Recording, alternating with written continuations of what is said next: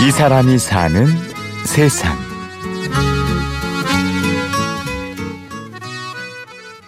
라오스 밀림 속에서 어, 약 60m 정도 되는 어, 나무 위에다가 3층 정도 되는 나무집을 지어놨더라고요.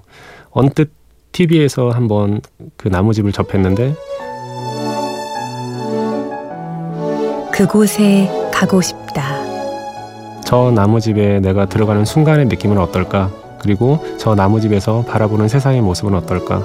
저 나무집에서 어, 맞이하는 어, 저녁의 일몰 풍경이라든지 새벽녘 그때 나의 어, 기분은 어떨까라는 그런 생각들을 많이 하게 됐던 것 같고 어, 실질적으로 그 나무집을 찾아가는 그 과정 자체가 음, 새로운 여행지를 간다는 생각보다는 굉장히 벅차고 어, 감동으로 예, 크게 와닿았던 것 같습니다. 여기 한눈에 매료된 그곳이 궁금해 찾아간 사람이 있습니다. 그의 시선은 상상을 낳았고 그 상상을 곧 실행하는 사람, 고정민 씨입니다. 어렸을 때부터 호기심이 상당히 좀 많았던 아이가 아닌가라는 생각을 했었어요. 아침에 학교를 가는 길, 또 학교에서 집에 오는 길, 여기서 그냥 바로 학교를 가거나 바로 집에 오거나 이게 아니라 어, 내가 가고자 하는 곳들을 상당히 이렇게 들려 들려 들려 이렇게 빙빙 돌아서 오는 그런 스타일이었기 때문에 어, 여기저기 참 궁금한 것들이 많았던 것 같습니다. 이 호기심 넘치던 어린아이는 신부를 꿈꾸게 됐고 자연스레 신학대학에 진학했는데요. 아, 신학대학을 가게 된 계기는 사실은 상당히 단순했어요. 저희 아버님이 직업군인을 하셨거든요.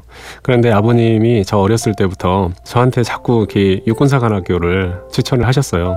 그런데 저는 사실 평생을 군인으로 살기가 참 싫더라고요.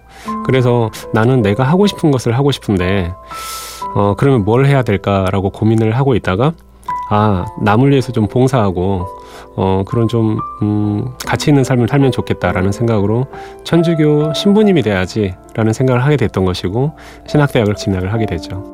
가치 있는 삶, 신부의 길.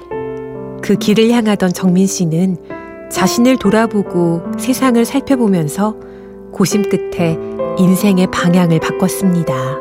이 길 자체가 굉장히 좋은 길이긴 하지만 호기심을 많이 갖고 있는 저로서는 나한테는 맞지가 않는 길이구나라는 것을 서서히 이제 깨닫게 되고 4학년 1학기 때 아, 나는 신부가 되는 것보다 사회생활을 해야 하겠다.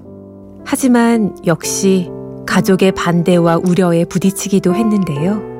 큰 반대를 하셨고 집이 평안하지 않았습니다. 사실은 어, 밥상을 엎으셨던 적도 몇 번 있으셨고 그리고 어머님은 어, 눈물바람으로 상당히 오랜 시간을 좀 보내셨고요.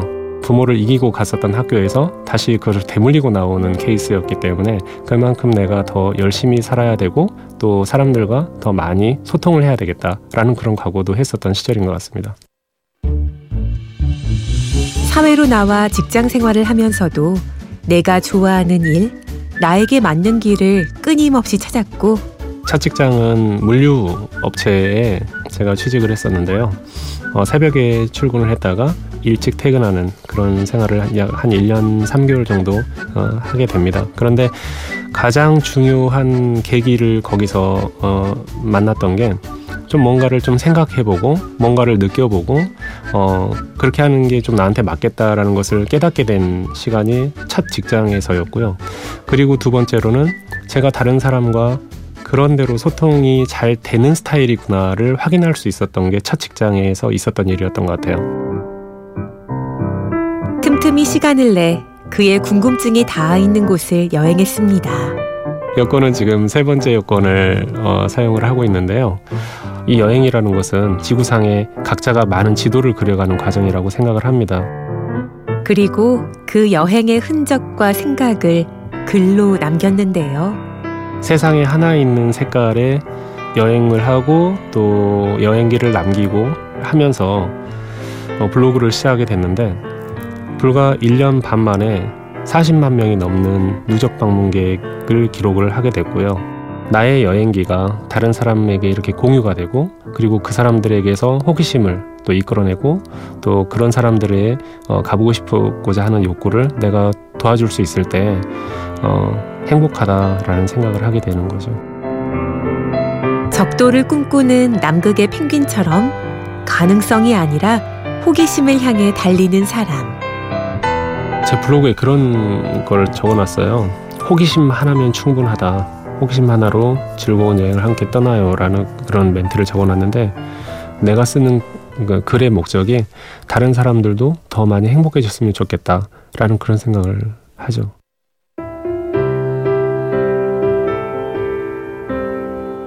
꿈이 있는 남자는 늙지 않는다. 어, 내가 꿈을 가지고 산다라면 어, 육체적인 나이는 먹어갈 수 있지만 어, 정신적인 나이는 조금 더 푸르를 수 있겠다라는 생각을 해본 적이 있어요. 이 사람이 사는 세상. 오늘은 호기심 하나면 충분하다는 여행가 고정민 씨를 만나봤습니다. 취재 구성 엄재웅, 내레이션 임현주였습니다. 고맙습니다.